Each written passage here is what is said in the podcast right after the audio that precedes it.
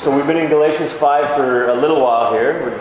We finished a sermon series in the Gospel of John, and we haven't gone all the way through the book of Galatians, but we've kind of been camped out around this list that's called the fruit of the Spirit. We've looked at the flesh versus the spirit, this battle that's going on, and some other concepts in the chapter. But we're actually in the list now, and over the last couple of weeks, we have covered love and joy, which, if we proceed in chronological order here, as they appear in the text, will, or consecutive order, will bring us to peace. And that is indeed what we are going to do this morning. We are going to look at the fruit of the Spirit is peace.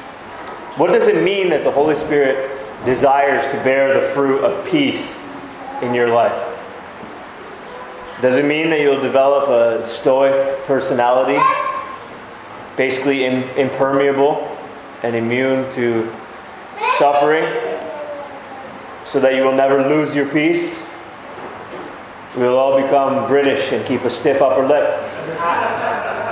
Does it mean does it mean that you will develop a detachment from all desire? Perhaps instead of going western, we'll go eastern. And we will detach from desire entirely so that we will never lose our peace.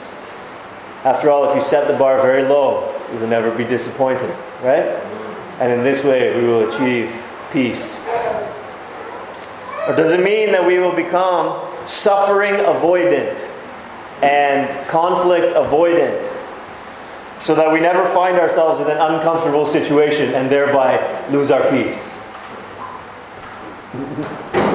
Many people think about peace in these aforementioned ways, and, and there are probably many other misconceptions in terms of what people think when they, when they think about pursuing peace or, or, or being a peaceful person or being at peace or however we might phrase it. Many people think of peace as mere tranquility or mere serenity or mere composure or something like this. And the way to get and maintain this peace, as people conceive it, is supposedly to learn to be composed or tranquil or serene in any and every circumstance. or to avoid the circumstances altogether in which you know you're not going to be able to maintain tranquility and composure. So you become a peaceful person really by shielding yourself from things that stress you out and bother you by the decisions you make, the way that you manage your life, your money, your time, your energy, your resources, so that you never really have to go into uncomfortable situations and thereby lose your peace. This is the way, these are the kinds of ways, I can't obviously deal with every incorrect way, but these are the sorts of incorrect ways, a sampling of incorrect ways that many people think about peace simply become more resilient or lower your expectations or avoid difficult situations. Don't get so worked up or whatever. These are the kinds of things you hear as people try to tell you how to become a more peaceful person. However, even someone without the Holy Spirit can, and it would benefit them greatly, to learn how to be more resilient. There are lots of resilient unbelievers. Someone without the Holy Spirit can likewise adjust their expectations to be more reasonable and realistic and not get worked up about small things and avoid, in that way, unnecessary overreactions which lead to too much frustration and disappointment in one's life. People can just adjust and adapt to reality, even apart from the Holy Spirit to a certain extent, whereby they just expect normal things from the world and, and don't they're not frenetic and frantic and stressed out all the time about every little thing. Someone without the Holy Spirit can likewise avoid difficult situations and thereby remain unperturbed by the suffering in the world simply because they don't have a large share of it in their own present lives. If, if somebody takes millions of dollars and shields themselves from difficulty and trouble and has a pretty stress free peaceful existence, guess what? By that means, the peace that they've achieved is not the fruit of the Spirit, it's the fruit of millions of dollars. The thing that all of these conceptions of peace and the way to get it have in common is that they're all predicated on the understanding that it is our relationship to external factors which will determine if we have peace or not. According to these ways of thinking, we can either learn we can learn either to anticipate external suffering more realistic, more realistically, so that we're not unrealistic people who are always shocked when something bad happens and thereby always stressed out. Or we can res- learn to respond to it better when it happens by doing things like building resiliency and so forth. Or we can avoid it altogether. By any of these means, we may have peace. This is what this is what's in common. It's all about how we relate to external difficulties and circumstances. But I read a blog post a couple of weeks ago and shared it with many of you on WhatsApp, in which the author contrasts a what if mindset with an even if mindset. Vaneetha Risner writes When you think about the future and wonder, what if the worst happens? What if? I've spent a lifetime considering the what ifs. Those questions have a way of unsettling me, destroying my peace, leaving me insecure.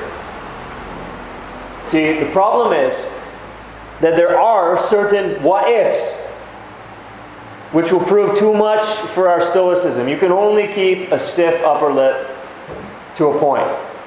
You can only be stoic, impermeable, and unmoved to a point. There are what ifs which are too much for our detachment from high expectations. Even if you set the bar extremely low, there is suffering in this world which will mean that it doesn't even meet the low bar. And your life is utterly, utterly difficult, miserable. There are what ifs which will prove to be too much even for a difficulty avoidant lifestyle. How many times have you heard of somebody with millions of dollars who has tried to shield themselves from suffering and suffering finds its way in somehow? Whether by means of disease or tragedy, or whether by means of going broke and no longer being able to shield oneself. You just, there are what ifs. That whatever our strategies are to get peace, there are what ifs that can penetrate those defenses. Risner, who wrote the, the blog post that I said it a moment ago, writes Replacing what if with even if is one of the most liberating exchanges that we can ever make.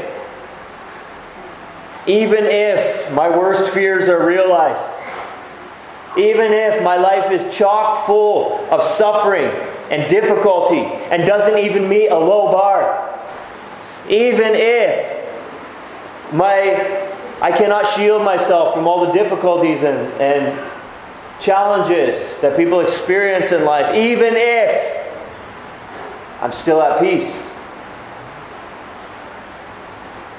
Much better to have an even if kind of peace rather than a what if kind of peace. So let's continue with an examination of how the Holy Spirit bears even if peace in our lives, beginning with this glorious truth.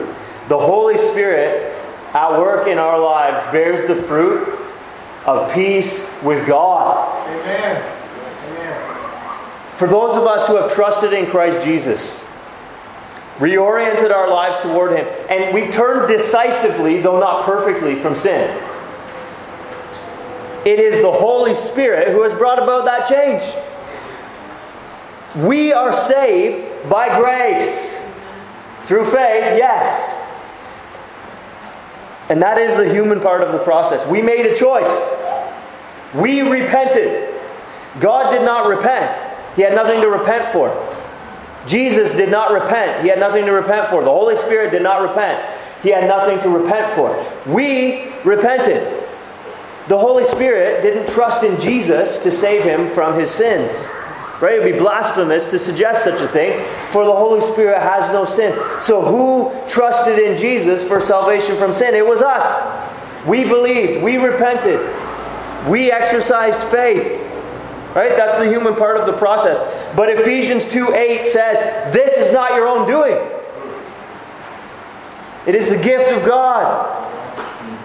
And that refers not only to the salvation that we have received, but even the faith itself by which we take hold of God. Faith itself is a gift of God in this sense.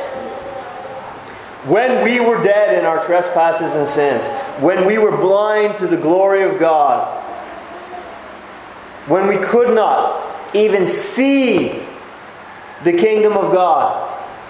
For Jesus says, Unless a man be born again, he cannot even see the kingdom of God. When we were blind and dead, 1 Peter 1 3 says, God caused us to be born again. You hear it preached like this sometimes believe in Jesus and then you'll be born again. Well, in that case, who causes the new birth? It's you, by your initiative, by you believing. But this is the way the Bible says it. If you're not born again, you can't even see the kingdom of God. God caused us to be born again, Peter says in 1 Peter 1 3. God, 2 Corinthians 4, verse 6 says, God, who said, Let light shine out of darkness, has shone in our hearts to give the light of the knowledge of the glory of God in the face of Jesus Christ. There's a clear parallel there with creation. In the beginning, God created the heavens and the earth.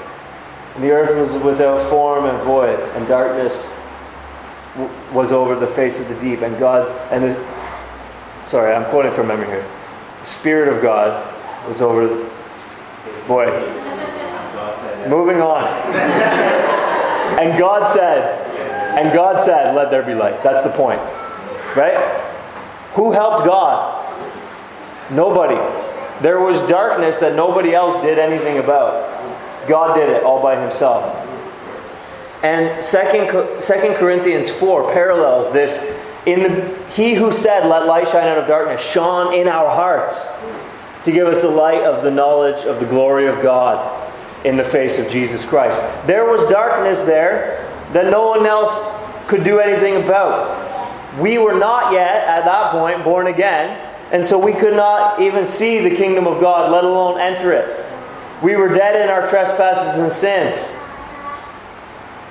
We couldn't choose Jesus until we saw Jesus. And we couldn't see Jesus with spiritual eyes, rightly perceiving him, until God, who said, Let light shine out of darkness, shone in our hearts to give us the light of the knowledge of the glory of God in the face of Jesus Christ. When we couldn't see, the Holy Spirit caused us to see. When we couldn't feel the right way about Jesus, the Holy Spirit changed our hearts. When we couldn't believe and repent because of our deadness and our blindness, the Holy Spirit caused faith and repentance in our lives by changing us inwardly so that we actually wanted to repent and believe. Those of us who have trusted in Christ Jesus, who have reoriented our lives toward Him and turned decisively, decisively, though not perfectly, from sin. We have done so because of the Holy Spirit's work in our lives prior to believing and repenting. Without the Holy Spirit, we would still be dead in our trespasses and sins. We would still be blind to spiritual realities. We were not better, wiser, more receptive, more moral than anyone else, such that we have obtained reconciliation with God because of our wisdom. Because we were better, because we were a little wiser. When we heard the gospel, we were better than our neighbor who heard the gospel at the same time and did not believe. Nah. Look, without the Holy Spirit working in your life, while you were dead, while you were blind, you would still be dead and blind.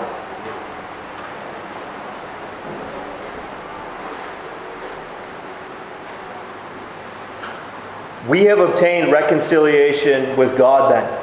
By grace you have been saved. Through faith. It is not your own doing, it is the gift of God, not a result of works, so that no one may boast. God chose us to be His people and then worked effectively in us by His Holy Spirit to bring us to faith and repentance toward Christ. It is a gift of God in the language of Ephesians 2, so that no one may boast.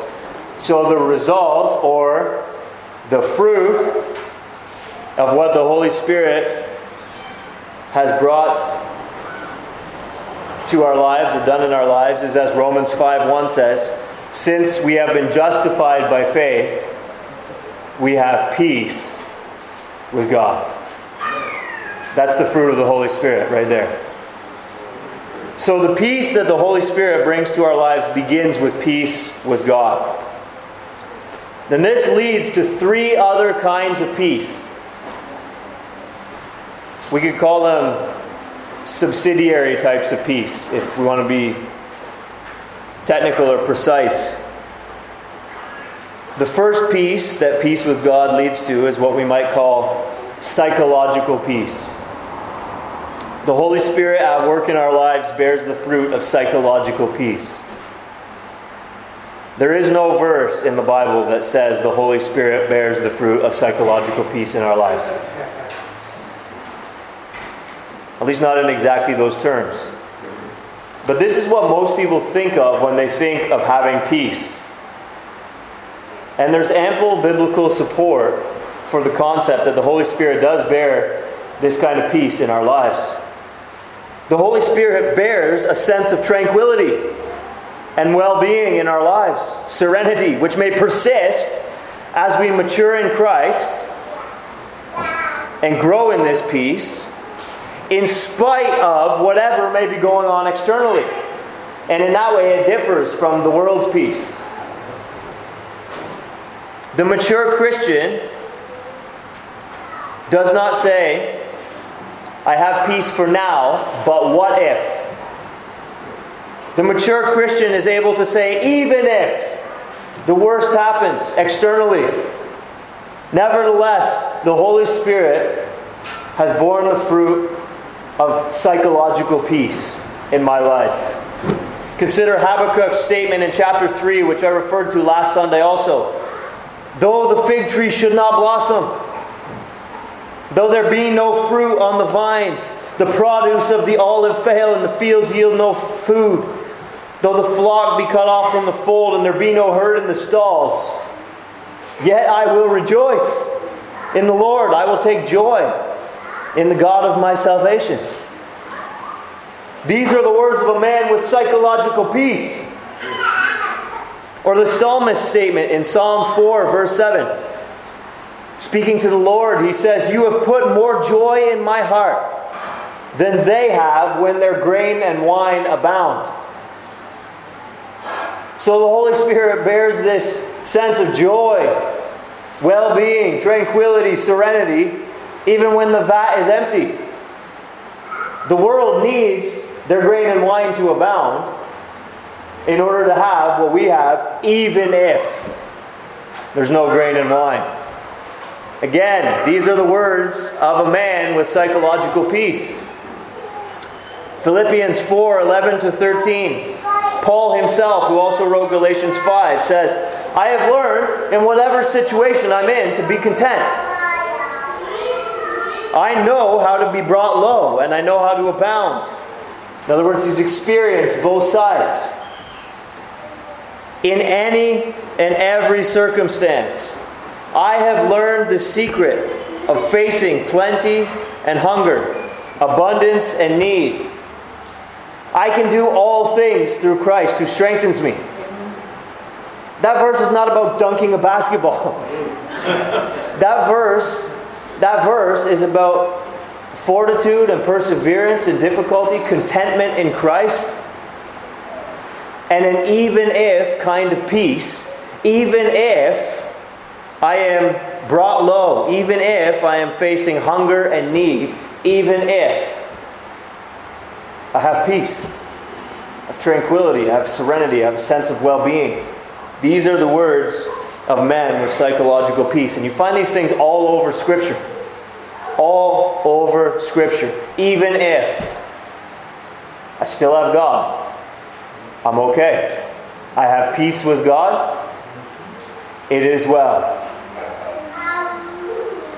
As we mature in Christ, we learn to get a sense of well being, what I'm calling psychological peace. Call it whatever you want. You can understand the idea, and you see it all over the pages of Scripture. As we mature in Christ, we learn to get a sense of well being, not from external circumstances being acceptable to us, but even if they're not, even when our external circumstances are quite difficult. Because of the relationship we have with God, because of the Holy Spirit's work in our lives, bringing us to faith in Christ, and giving present day communion with God as His beloved children. Because of the peace with God that we have, there is this subsidiary psychological peace which flows from that. And this is the fruit that the Holy Spirit bears in our lives. Alexander Maclaren asks, What can be strong enough to disturb the tranquility that fills the soul independent of all externals? However long and close may be the siege, the well in the castle courtyard may be full. True peace comes not from the absence of trouble, but from the presence of God. And will be deep and passing all understanding in the exact measure in which we live in and partake of the love of God. So the Holy Spirit will bear this, has borne, if you're a Christian, this peace with God, and will bear this psychological peace in your life, as Maclaren says, in exact measure in which we live in and partake of the love of God. So the way He's going to be bearing this fruit in your life is reminding you of your justification and all that that entails, and, and giving you a sweet sense of communion with Christ Jesus, and testifying to the love of God, and unfolding the richness of what it means to belong to God, to be one of Christ's covenant people. The Holy Spirit is going to unfold these things to you and give you a sense of the love of God. More and more as your life goes on, as you get into the scriptures, as you look, as you read, as you study, in the, in the language of the Anglican Church, as you read, mark, learn, and inwardly digest, the Holy Spirit will be bringing you more and more into communion with Christ Jesus, which will lead to a psychological peace. So if you don't have this psychological peace, you don't have to go away being like, well, am I even a Christian? It's possible to simply be green on the vine, not yet ripe. You haven't come to know Christ as deeply as the older saint or the more mature saint in the pew in front of you or behind you or beside you or whatever who, who seems to experience a profound peace. What the Holy Spirit is up to in your life is going to be to bring you deeper into this. This is a subsidiary peace that flows from that original peace with God. The second peace that results from peace with God, the second subsidiary peace, is peace with other men. The Holy Spirit at work in our lives also bears the fruit of peace with other men. John Gill says the effect of peace with God is peace quietness and tranquility of mind, which we just talked about. Also, Gill says, peace with men, with the saints, and with all others. For such who are under a work of the Spirit of God and are influenced and led by Him. These seek after the things which make for peace and edification among the brethren, and are desirous, if possible, to live peaceably with all men. How can we fight against those who Christ is fighting for? How can we cut ourselves off from those to whom Christ has bound himself? How can we harm those whom Christ is working to heal? How can we hate those whom Christ loves? You get the idea. In Ephesians chapter 2 and verse 14, Paul teaches us that Christ himself is our peace, who has made us both one and broken down the dividing wall of hostility.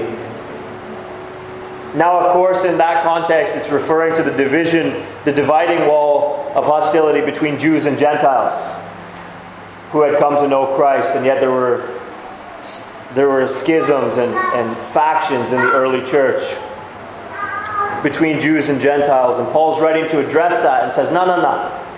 Christ is our peace. The Jews and the Gentiles are one. The Jewish believers and the Gentile Christians are in Christ. We've been reconciled in Christ to God and in Christ to one another. By extension, then, even though that's the original context, by extension, if even this dividing wall between Jews and Gentiles was broken down by Christ, and Jewish Christians and Gentile Christians were reconciled to one another in and through Christ Jesus, by extension, that same principle holds today, in the present age, to whatever tribes of Christianity are, are warring with each other and breaking off in schisms and factions from one another. Christ is our peace, and we ought to be working for the peace of the people of God. The Holy Spirit will be working in us to make us peacemakers and peacekeepers in the body of Christ. And I'm not just talking about CRBC, though that's true. Christ in, in Christ, we are all reconciled as Christians one to another here at Covenant Reformed Baptist Church. But there are Christians all over this island. And there are Christians all over the world. And guess what? There are a lot of them in different denominations. There are, there are, I'm going to fill you in on a little secret, all right? there are a lot of real Christians who are not reformed. All right? Look, we have to be peacemakers, peacekeepers with the whole body of Christ. Because Christ Himself is our peace. And He has reconciled, everyone who is a true Christian has been reconciled not only to God in Christ Jesus but we have, we have been reconciled objectively one to another. We're in the same family, we're on the same team. When the battle lines are drawn, guess what? Your brothers and sisters in Christ are not in the trench opposite, they're beside you. The Holy Spirit will be making us peacemakers and peacekeepers with the brethren. Those who are contentious and quarrelsome, disturbing relationships among the brethren, are still green on the vine, even though many of them are in pulpits. They haven't yet learned as they ought to have. They probably have good doctrine and good public speaking skills.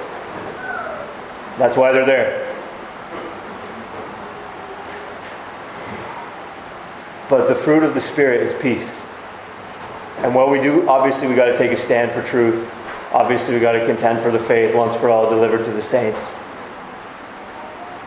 But we got to be peacemakers, peacekeepers, and find a way to pour oil on troubled waters instead of pouring oil on fires.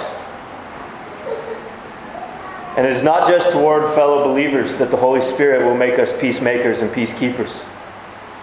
Romans 12, 18 says, If possible, so far as it depends on you, live peaceably with all. In view of this, the Holy Spirit's going to make us peacemakers and peacekeepers with respect to all men, not just Christian ones. It should be less likely, rather than more likely, that a quarrel break, will break out when a Christian attends the Christmas party at the workplace. Should be like, oh, good, there's a lot of Christians here. There's no way we're going to have a quarrel. When a Christian attends a family get together, it should be more like, oh, phew, maybe it won't descend into bare chaos the way it did last Thanksgiving or last Christmas. Because there is a peacemaker here, there is a peacekeeper here. If anyone in this world is to be a model of a peaceful life, and a contributor to real peace in society. Let it be the Christians. Let it be those who have the genuine article instead of a counterfeit. Let it be those who have an even if peace as opposed to a what if peace. Those who are at peace with God and possess psychological peace within themselves. Let it be those who are known as peacemakers and peacekeepers in wider society and not just amongst the brethren. Again, the quarrelsome, peace breaking Christian is not yet ripe. And the Holy Spirit will be working in him to make him peaceable towards his fellow man. Now, briefly, before summarizing and concluding, the third piece, which results from peace with God, is the future hope of peace within our bodies. The Holy Spirit at work in our lives will bear the fruit of peace in our bodies one day. And remember, this is a subsidiary peace. Having been reconciled to God and having peace with God through faith, for those people, subsidiary to that, or a subsidiary of that, is that the Holy Spirit will bear the fruit of peace in our bodies one day. Romans 8, verse 11. If the spirit of him who raised Christ, who raised Jesus from the dead dwells in you, he who raised Christ Jesus from the dead will also give life to your mortal bodies through his spirit who dwells in you. Some of you may not have thought about death and disease as the absence of peace before. No doubt, with so many doctors and medical students in the room, some of you have. But it really is the disharmony between one body part and another, or one system and another. It is the disharmony of cells in our bodies. It is the incompatibility or disharmony between certain external things like food or allergens and the internal components of our body, which is really at the root of all death and disease. Physical death is quite literally the disintegration of our body. So, as opposed to everything being integrated and harmonious and compatible, death and disease is really the opposite of that. I ate something that disagreed with me. Right? There is no harmony there. There is no peace. How can two walk together unless they be agreed? The Holy Spirit will one day reintegrate and harmonize all of the body's processes and components, and we will have peace in our bodies as well as in our souls.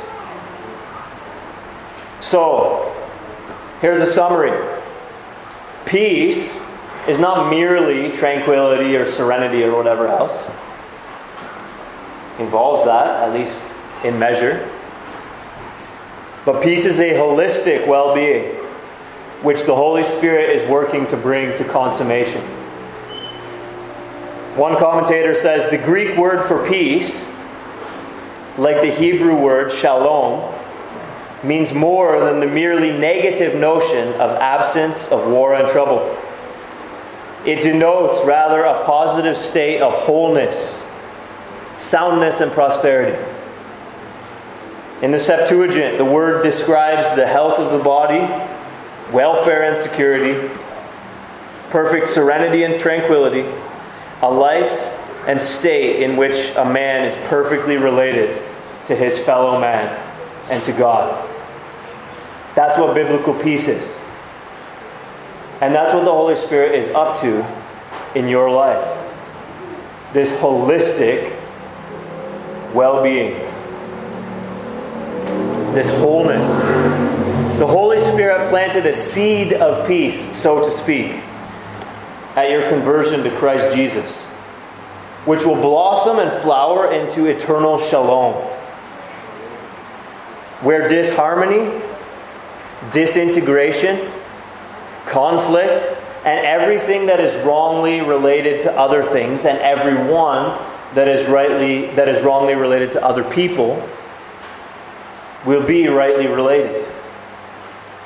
And tranquility and wholeness of both the soul and the body and society will prevail. This is what we call heaven. But when we, when we break it down, that's one way of looking at it. That's one legitimate lens to look at it where the peace that the Holy Spirit has begun to work in every Christian, where the peace that is a consequence of Christ's cross work is all brought to consummation. And everything is made new, rightly reintegrated, everything is made harmonious and compatible. Every tear is wiped away from our eyes. So, in the battle between flesh and spirit, the flesh, which is another way of saying your sinful corruption, will keep you from trusting in Christ and turning from sin in the first place. Then, even as believers, our remaining corruption will keep us from the communion with Christ, which is possible for us. And what that's going to mean is that we're stunted in terms of the psychological peace that we enjoy and we're stunted in terms of being peacemakers and peacekeepers with our brothers and sisters in Christ and with the wider world. And we'll continue to relate to people as we did before the Spirit was at work in our lives, which is to live at peace only with people we like and agree with. That's what the flesh will do in this battle. But the Spirit is at work in those who belong to Christ. And having given us peace with God, He desires to bring us into a greater, a deeper communion with Christ Jesus, greater awareness of all of the covenant blessings that are ours in Christ, of the great love with which our Heavenly Father has for us and our elder brother, Christ Jesus, has for us in the family of God of the wonderful riches of the covenant of grace. And this will produce in us greater and greater psychological peace. And as we grow in this faith wherein which we stand and we come to understand these things and we have a greater psychological peace, we're going to work the gospel out better and better in our lives, and we're going to respond less and less from insecurities and anger and various things that come from a less sanctified heart. And that will lead us to be more increasingly peacemakers, peacekeepers among the brethren and in the wider world. And we're going to be on this trajectory of seeing the peace that the Holy Spirit has begun to work in us blossom and flourish with more and more new buds every spring. Is this the, the way to say it for you botanists? Until one day, everything and everyone is at peace with everything and everyone. And all is well. That's an even if peace, as opposed to a what if peace. which may grow in our lives, even if everything else goes awry. And that's the kind of fruit that the Spirit is bearing in our lives.